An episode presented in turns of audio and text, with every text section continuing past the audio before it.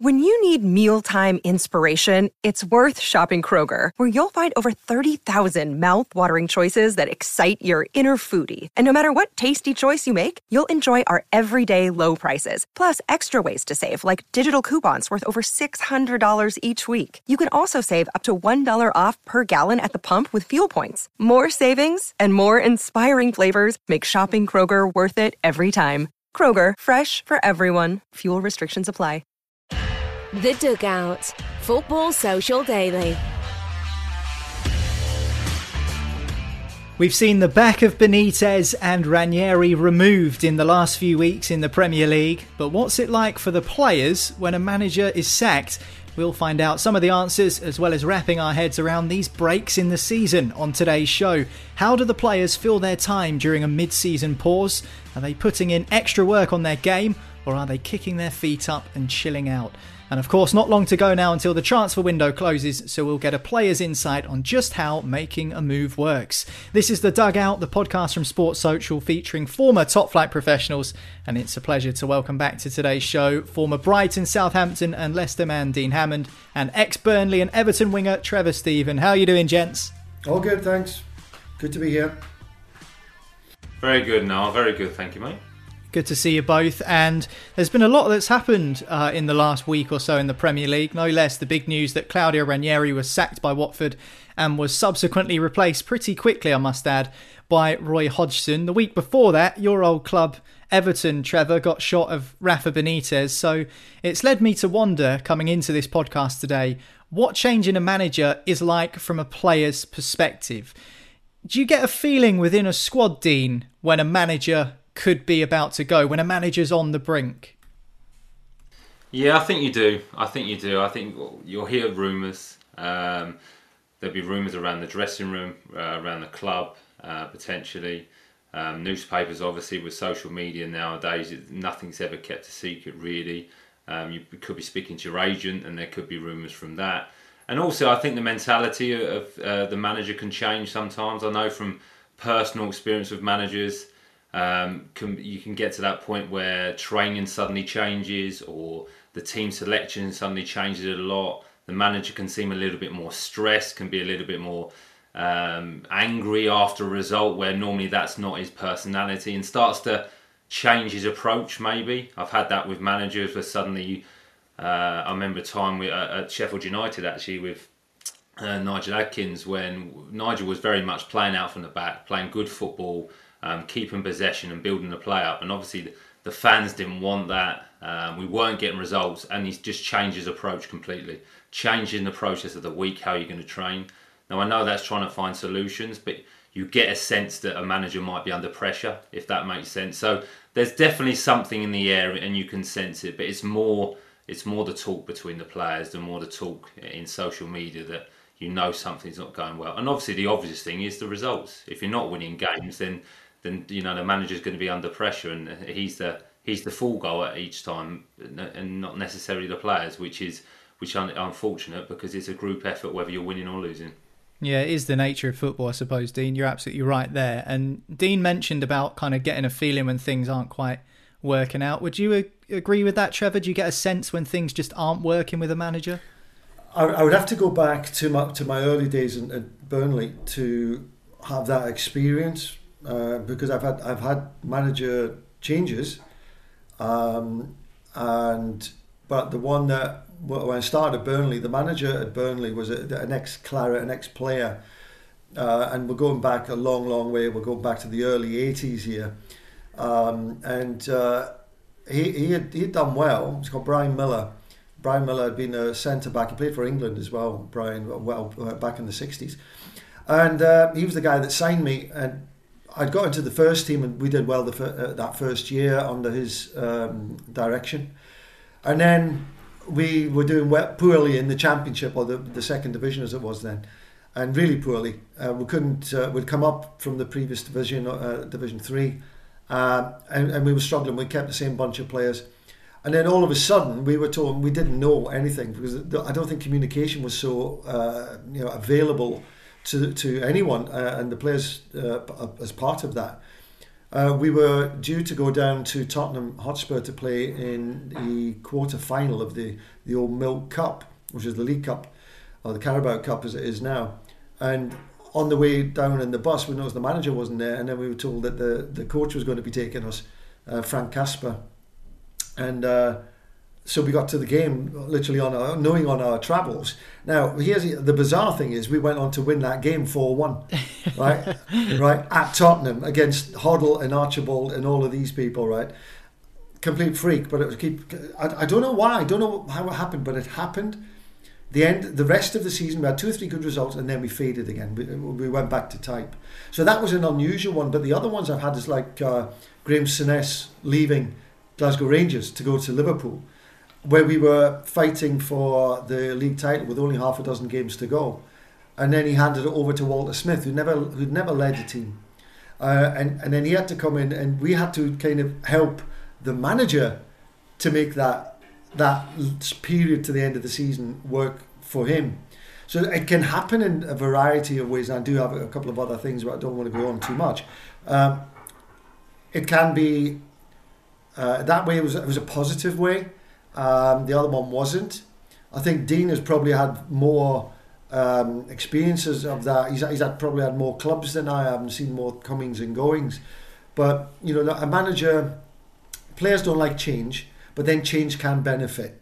And I, I think if you look at what's happened, you know, at, at Everton and Watford, change they hope in, in both cases is going to going to bring around uh, a change of fortune. Um, but you know, choices of boards of directors. Um, they're unpredictable at times, but I have to say the ones that have just happened were very predictable. I agree with what you're saying that a manager leaving is very different to a manager being sacked, and it probably feels the same within a playing group. I mean, you use Rangers as your example, but you know you can even use Rangers as a, a super modern example with Steven Gerrard going to Aston Villa. Van Bronckhorst has gone in there, and they're still aiming for the same thing, and the players and the manager are on an even keel in terms of what they want. And I suppose um, from a player's perspective, Dean, do the players ever feel when a manager's sacked that they've let the gaffer down? Do you ever feel like, oh no, the gaffer's lost his job and it's our fault and we've got to pull our socks up? Or sometimes is it a bit of a 50 50 split where some players are like, well, it wasn't working, it's probably a good job he's gone? I think it's that. It's a 50 50 split. You'll get players that have not been in the team out of favour that are very, very happy, that are going to get a new opportunity and a new manager and you'll get managers that have been playing every week that respect the manager um, and were quite comfortable with him being at the football club and enjoyed playing under him, um, whatever the result was. So it's definitely a 50-50 split. It, it, always is because you can only really keep 11 players happy because they're the players that are playing. But and it comes down to your personality as well. I always felt playing or not playing, if a manager left, you, I always felt the guilt because you're part of that. You know, and the manager's the only one that get takes that responsibility. Really, as a player, you're always getting second chances. As long as you've got a contract at a football club, you're always getting that new start, that fresh start if a new manager comes in.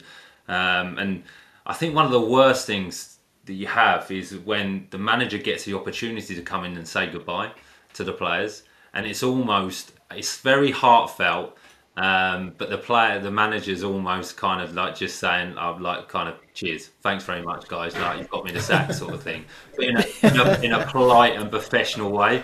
And that's always a difficult meeting. Yeah. I remember that's happened a, oh. a, couple of times with the manager, and kind of just says goodbye and walk out, and it's like, mm, okay, I feel a bit, I feel a bit, feel a bit sad now, sort of thing. I feel a bit guilty now. So it's tough. It's really, really tough um, because no manager ever wants to get a sack, and no man, and every manager's trying to do their best, but sometimes unfortunately it doesn't work out. And sometimes you know the players have to take responsibility for that as well. I think it would help uh, dean though the players who are in that squad um, who as you say may not have been playing or their confidence is really low uh, and they don't see themselves getting back into the team or getting an opportunity under that manager.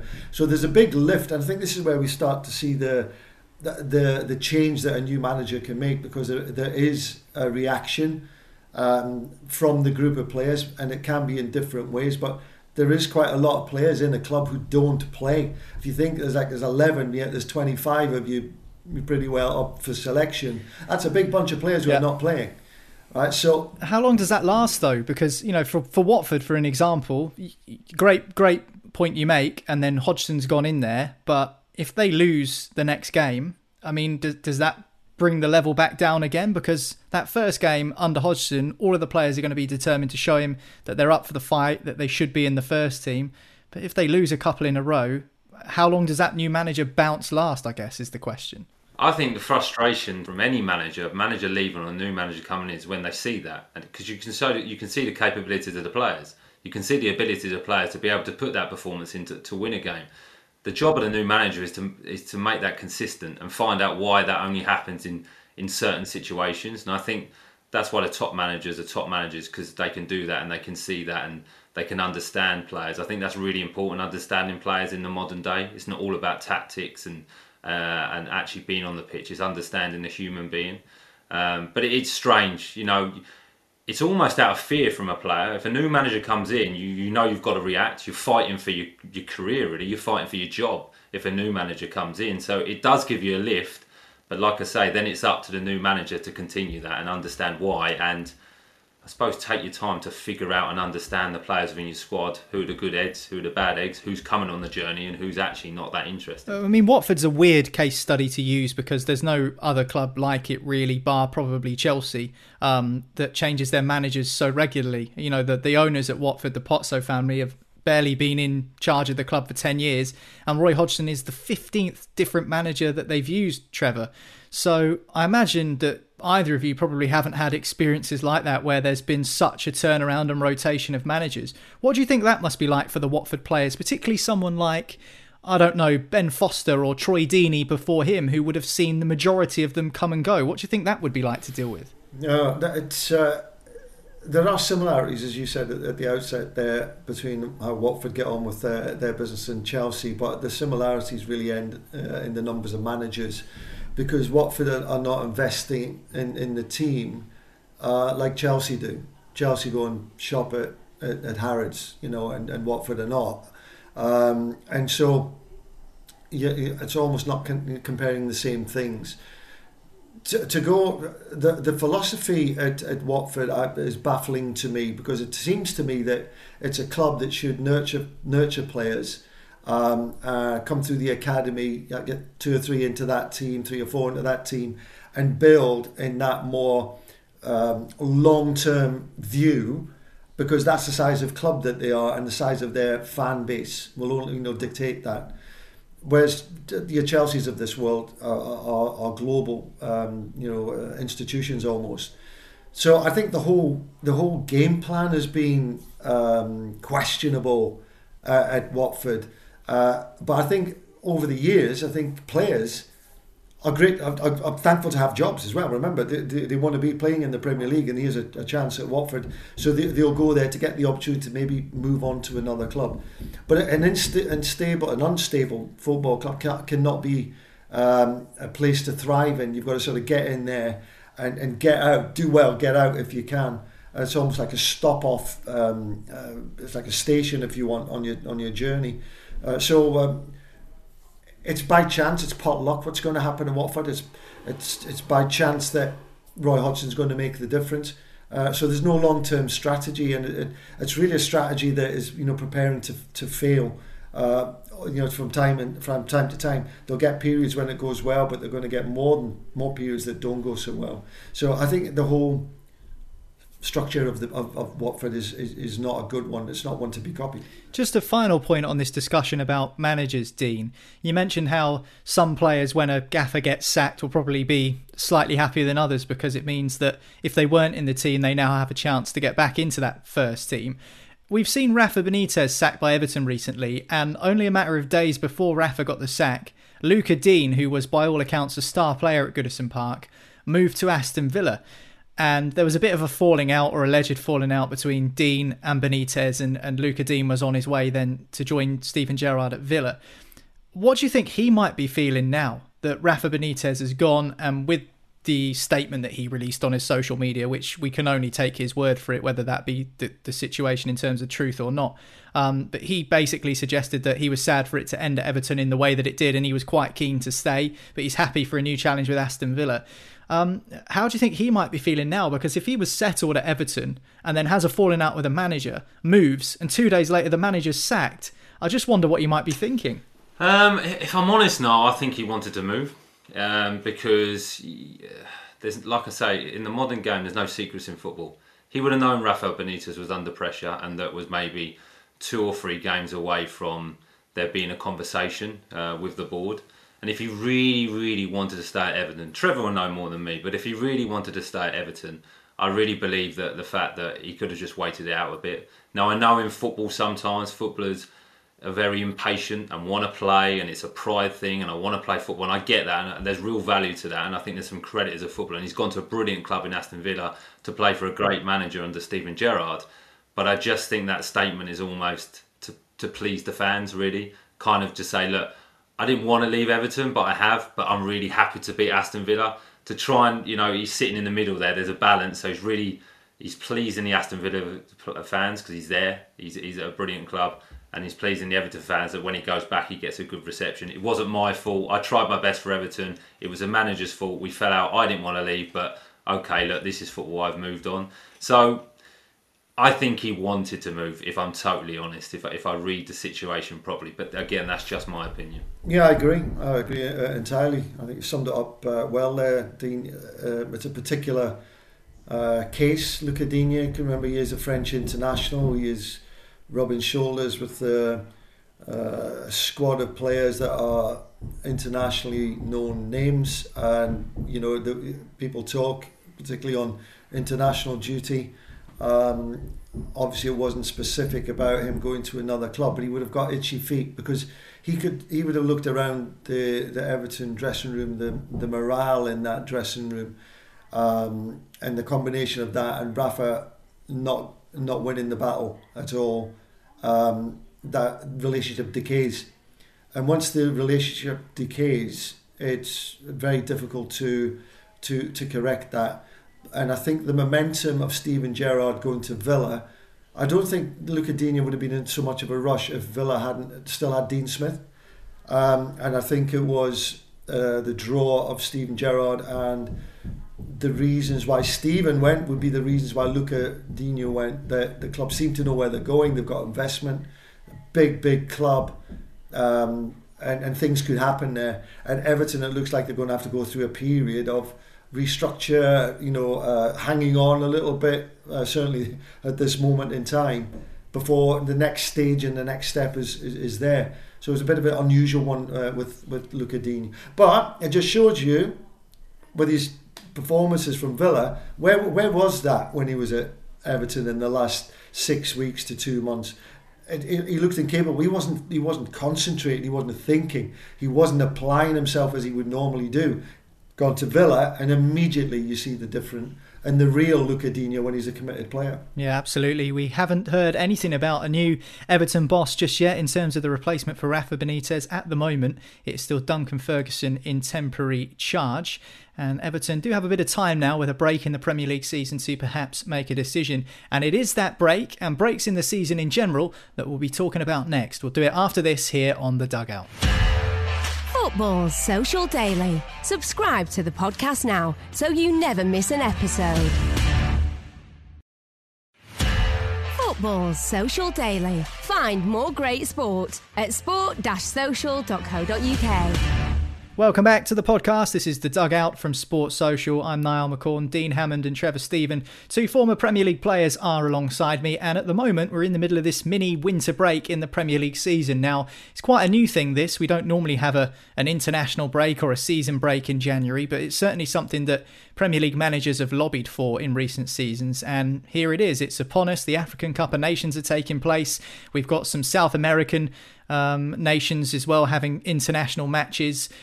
We've seen some clubs let their players go on a family holiday or have some time away. For instance, I saw Kevin De Bruyne has spent some time away with his family these last couple of days. We've also seen others engage in some warm weather training. Newcastle United, for example, um, I've seen Bruno Fernandes at Manchester United do some warm weather training over the last two days.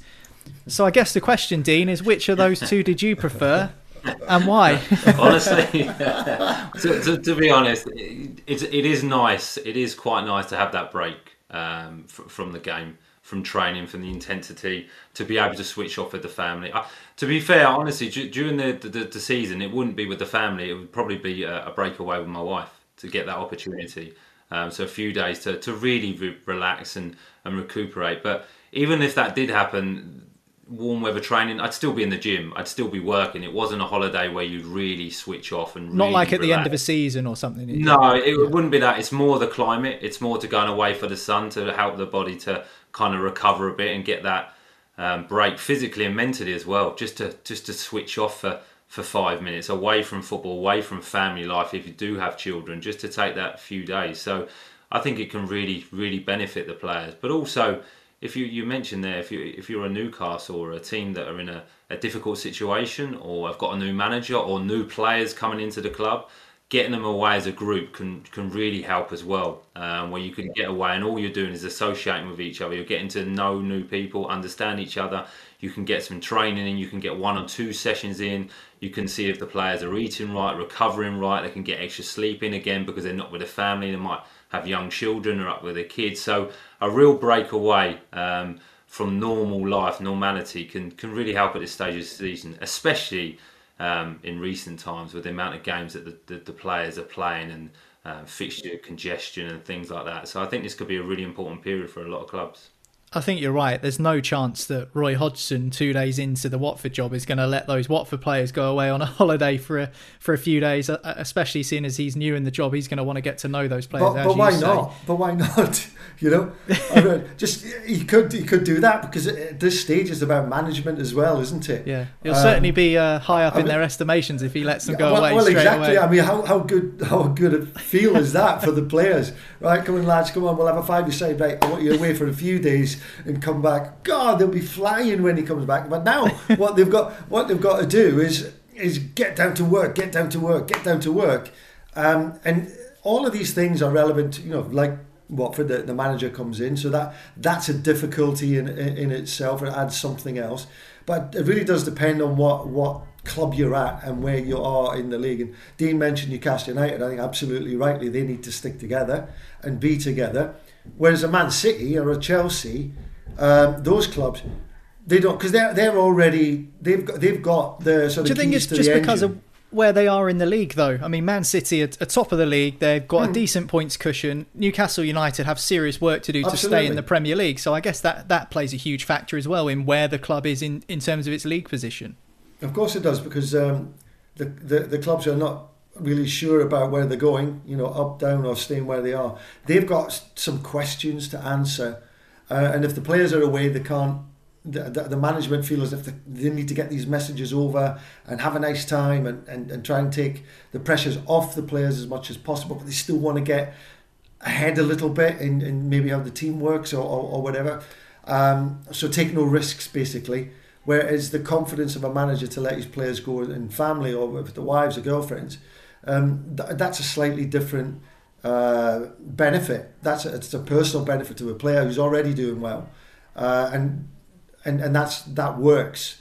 That works. I think I think there's no benefit in taking a Man City team away to the desert for sunshine. I don't think that works. That really is appropriate for them, but it's definitely appropriate for a Newcastle United. Now, if you work that out, where, I'm going with that is it's it's horses for courses really in this time of the year. Depends on where you are in that league and how how, how the team is performing. Like you say, Dean, it's different to pre-season, isn't it? Because a lot of the time, pre-season is about getting a group together, and we always hear about this. You know, the lads are great in the dressing room. We've got a top dressing room. The spirit's there. I mean, I, I won't say um, any names, but you know, when I've worked for football clubs in the past, we've been on pre-season tours, and there's been very little getting out on the grass, kicking balls around. There's been a bit more at the bar, um, putting a few away. So, in terms of this warm weather training, I'm not saying the players will be irresponsible at this stage of the season. Of course, I'm not saying that, but is it quite what we think it is from the outside looking in, or will there be a little bit of that team bonding taking place as well? Do you think? A hundred percent. I, expect there to be some team bonding. That would be one of the benefits of, of going away. Um, but I think it's the mix. It's not a pre-season where you're you're there and it's it's really strict. It's really diligent. You're training two or three times a day.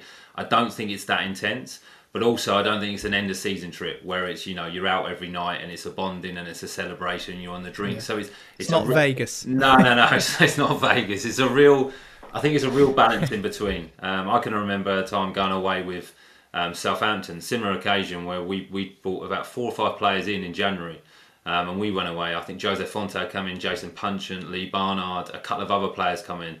Um, and Alan Pardew was, the manager at the time, and he took us away. I think we went to La Manga, I think, um, and we worked. We worked, you know, once a once a day as a normal normally you would during the season.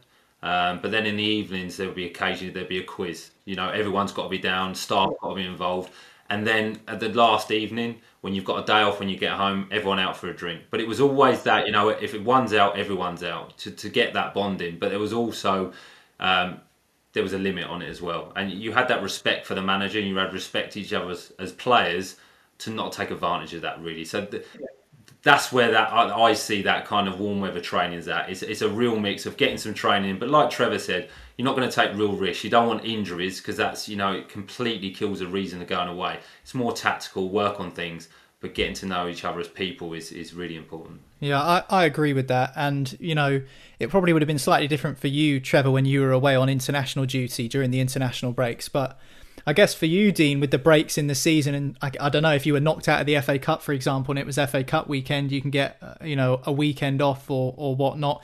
You, you say about going away. What would players do to to pass the time in in your day, Trevor, when there was a break in the season? Was it? I know it was slightly different eras you two both played in, but yeah.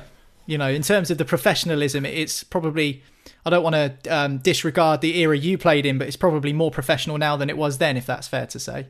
Yeah, it was a different kind of uh, professional um, approach. Uh, you know, there weren't these ten-day breaks for international games. Uh, an international game to someone like me was uh, uh, Saturday evening after a, a, home game. You'd either be meeting up on a Saturday night in a hotel uh, with the rest of the squad of um, England players, or, or at worst the Sunday morning. Probably more likely the Sunday morning and then uh, you're going to be playing on the Tuesday or Wednesday night, and then you're back to your clubs.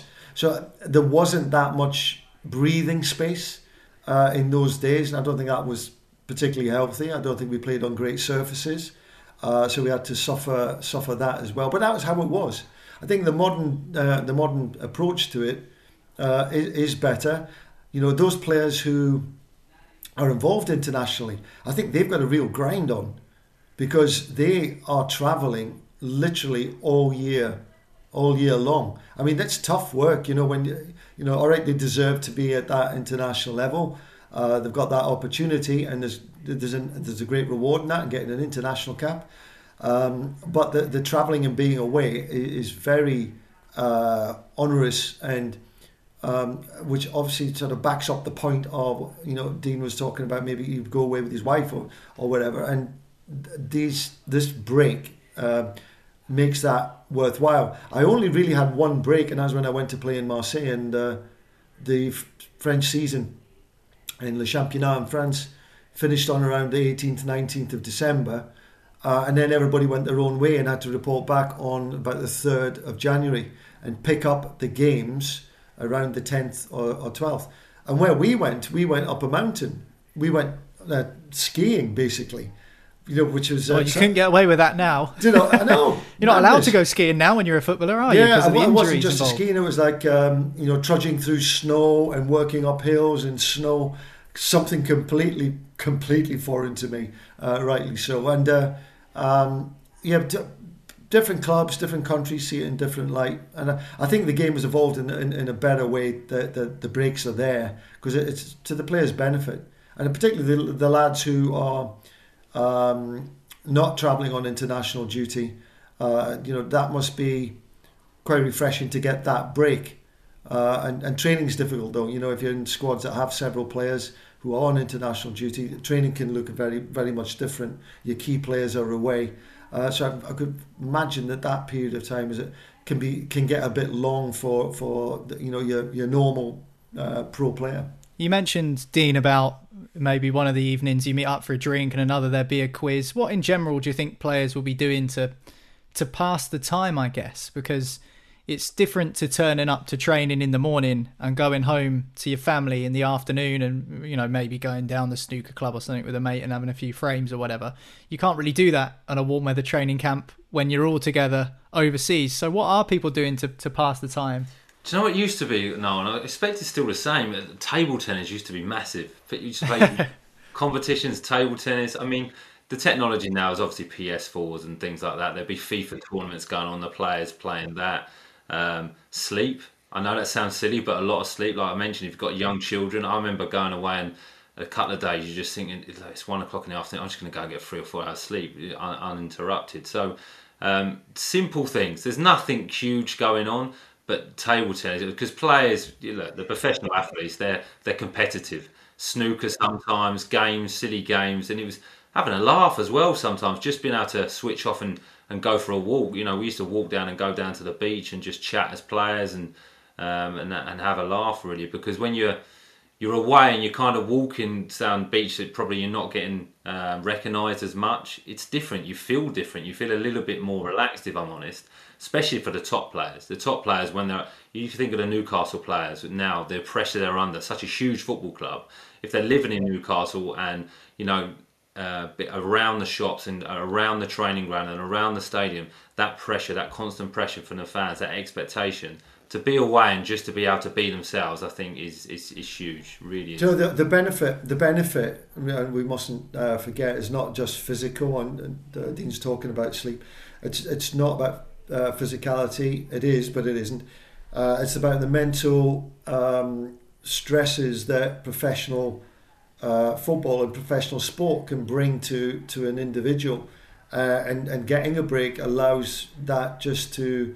Um, someone to de-stress themselves and get away from the pressure. It could be getting too much for them. Uh, could be a hindrance to them. Might be knocking their confidence might be down and not feeling great about themselves. So something something like a break is not only physical. It, it's the other side of the coin, which is the mental side, which is vital. If you want to get, you, you need that. You need to get. Uh, refreshed, and uh, these breaks uh, are that opportunity to do so.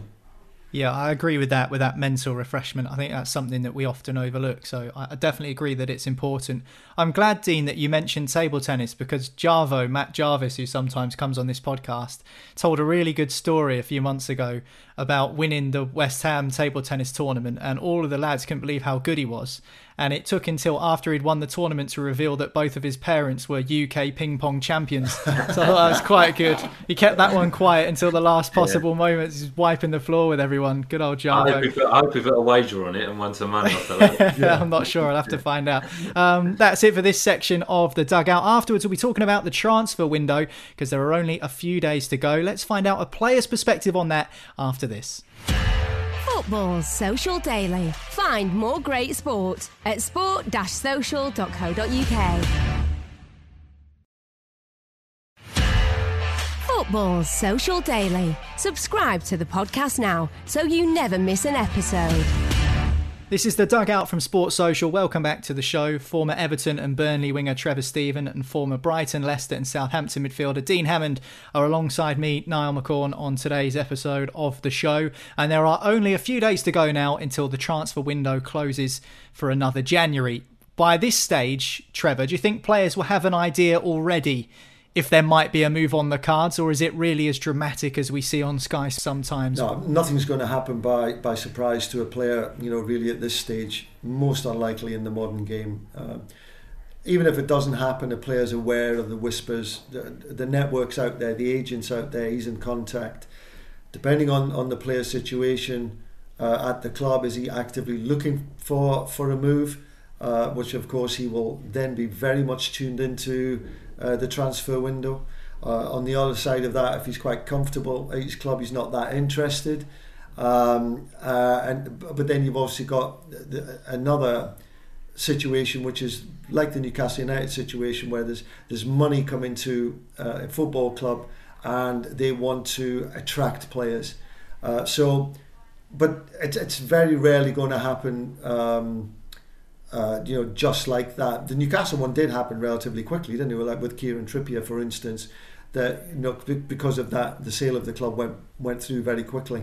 but no, there's no real surprises. Um, I mean, who does a player tell first, Trevor? Do they tell their agent? Do they tell the gaffer? I mean, does it does it really make a difference? I mean, who do you make aware when you're thinking, right, I've had enough here. I'm fed up of playing for whatever club. I want to move. Uh, who who gets the first phone call, the first text? Well, as, as it was back back in the day, um, you know, my first move, I was told that I was going, and I was only only 18, 19, and wasn't really in a position to argue, and I was all for it. It was going from Burnley to Everton.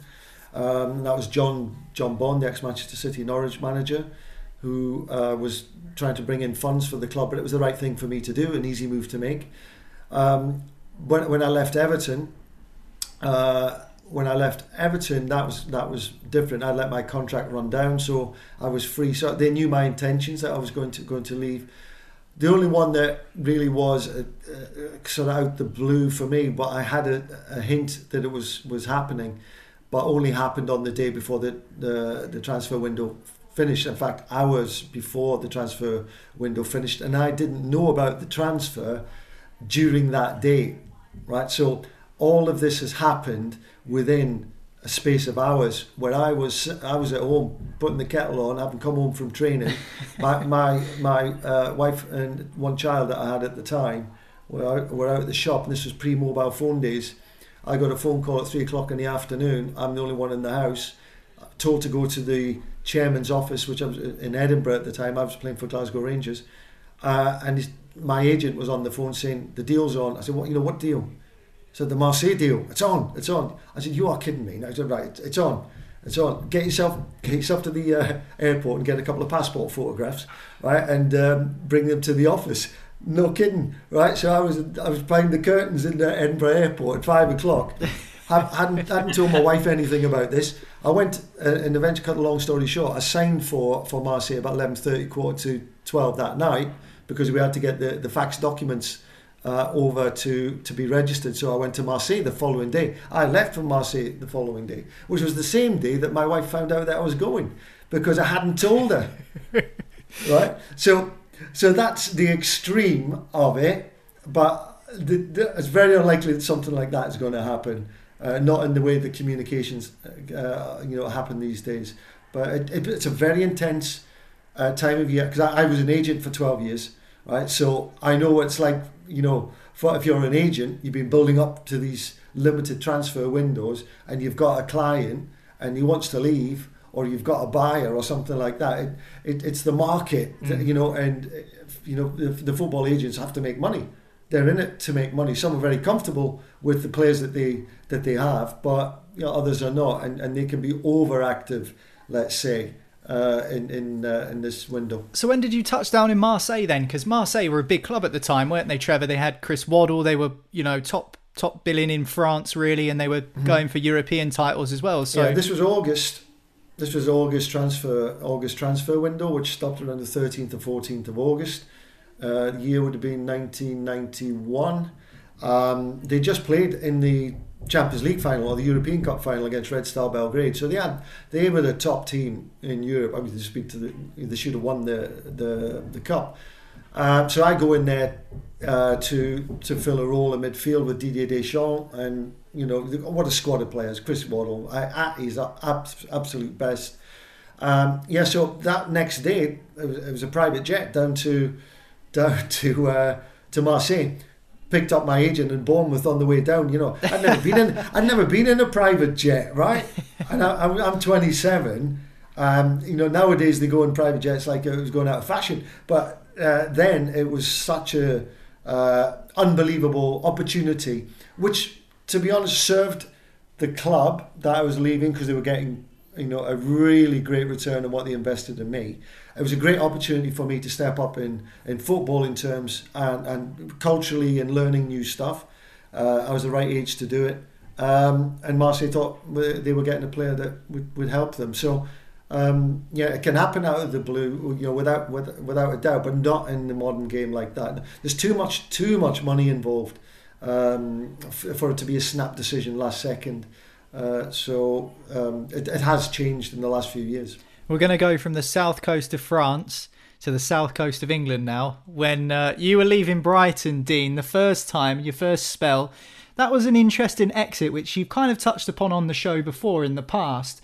but I think I'm right in believing that you were transfer listed at that time and you kind of made clear that you wanted to leave the club.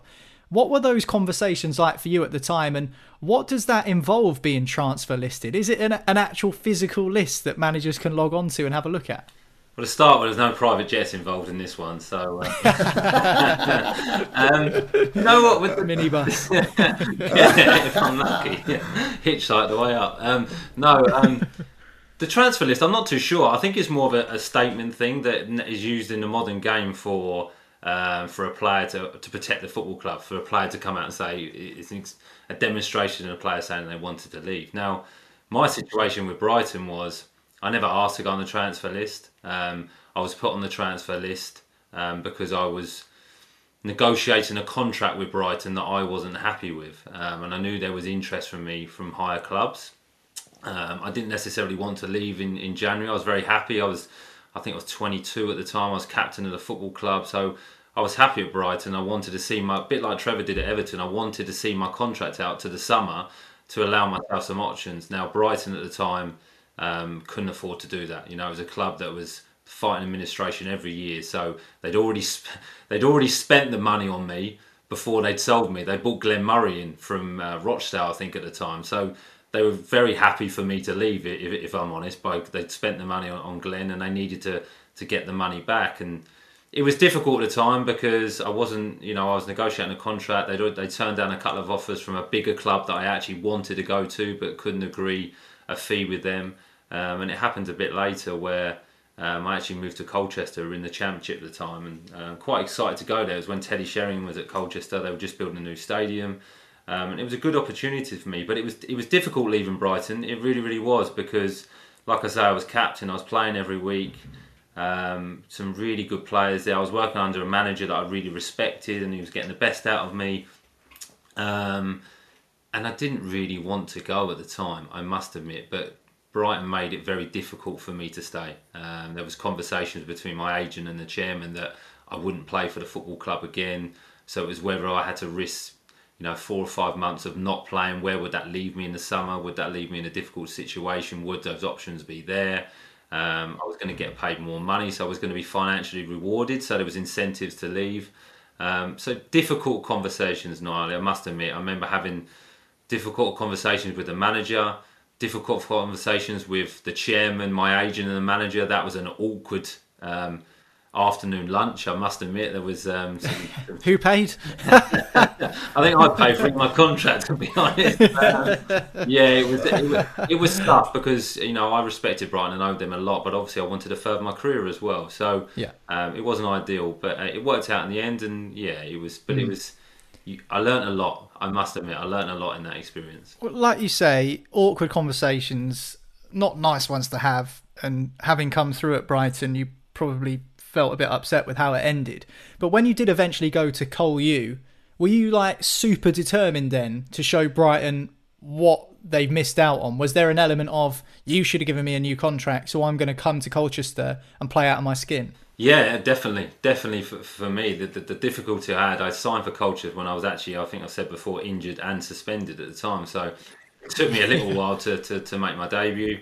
Um, unfortunately, we ended up actually getting relegated as well from the Championship, so I ended back it back in League One, um, which was the same league as Brighton. But as a player, I actually performed quite well individually um, and had a couple of options in that summer to, to move again um, from Colchester. But it didn't seem right. I hadn't been there we talked about at the beginning of the show. Did I, I, I felt the guilt that I owed Colchester something? They they paid a decent amount of money for me, and we've ended up getting relegated. So, um, but there was definitely that determination to to prove Brighton wrong. Um, maybe not Brighton, prove the chairman wrong. I think the chairman. I felt as though he didn't really rate me as a player, and he showed that in his his contract offer, really, which is fair enough. You know, football's an opinions game, but there was definitely some determination in me to to keep in, in improving my career and get to, to the top, which I eventually did. And but it was all part of the journey and all part of the experience, and I wouldn't change it now. But it was yeah, it was interesting. Put it that way. I'm glad you touched upon feeling that pressure or that guilt of the fact that a club has paid a fee for you, because with the figures we see now, Trevor, they're just astronomical, aren't they? I mean, even sort of 10, 15 years ago when I was a young lad watching football, you couldn't imagine someone would go for 50 million quid, let alone 100 and 200. We're almost seeing these sorts of prices now, you know, in particular the Neymar transfer I'm thinking of. You know, how how do you think these players will be feeling? For instance, when you've got that tag attached to you and you're someone like Jack Grealish, do you think that will go through his mind? I'm worth this. Does it feed sometimes a player's ego? What what's that like? Do you think for a player now to have that price tag attached to your name every time you do something good or bad? It's always mentioned in commentary in the newspapers, in the pubs. This player cost this, and they've not done this, or this player was a bargain. It, it seems like people are obsessed with these fa- these fees and figures now. I, I know what it's like myself to feel a, a, pressure of going somewhere. When I went to Everton from Burnley, I was only 19 uh, year old but I was the big signing of the summer, uh, and because other players had been brought in on swaps and on, on, smaller deals, I felt that I was going to be the one who had to make the difference, and that was just too much for a 19-year-old. And so I, after the first eight or nine games, we weren't doing well, and, and Howard Kendall took me out of the team for a period of time uh, to allow me to adjust because there was too much on my shoulders that's a, a, personal example of what that feels like when you just cannot find your game uh, and the game seems difficult and, and y- y- your choices and decision making are, are, are difficult to make and, and, difficult to get right. I think Jack's had that. I think he, he's over it. But I think um, I think the game is the game is in danger. you got to say with these kind of monies that are flying around, it, it's just become a merry-go-round of cash obviously the players are benefit, but that's just a that's just a sort of ratio to the amount being spent and the amount of money that's in the game. That's not the players' fault. It is the the going rates. Uh, but I just um, I don't know how to suggest a way that's not been suggested already. All the suggestions that have come to to keep this uh, under control have been on the table and have, have disappeared as fast as they went onto the table. Just finally, then, on today's podcast and on this discussion, Dean, Jack Grealish is a, another good example to use in this instance where he's good mates with Phil Foden, and I think that's due to them linking up on international duty.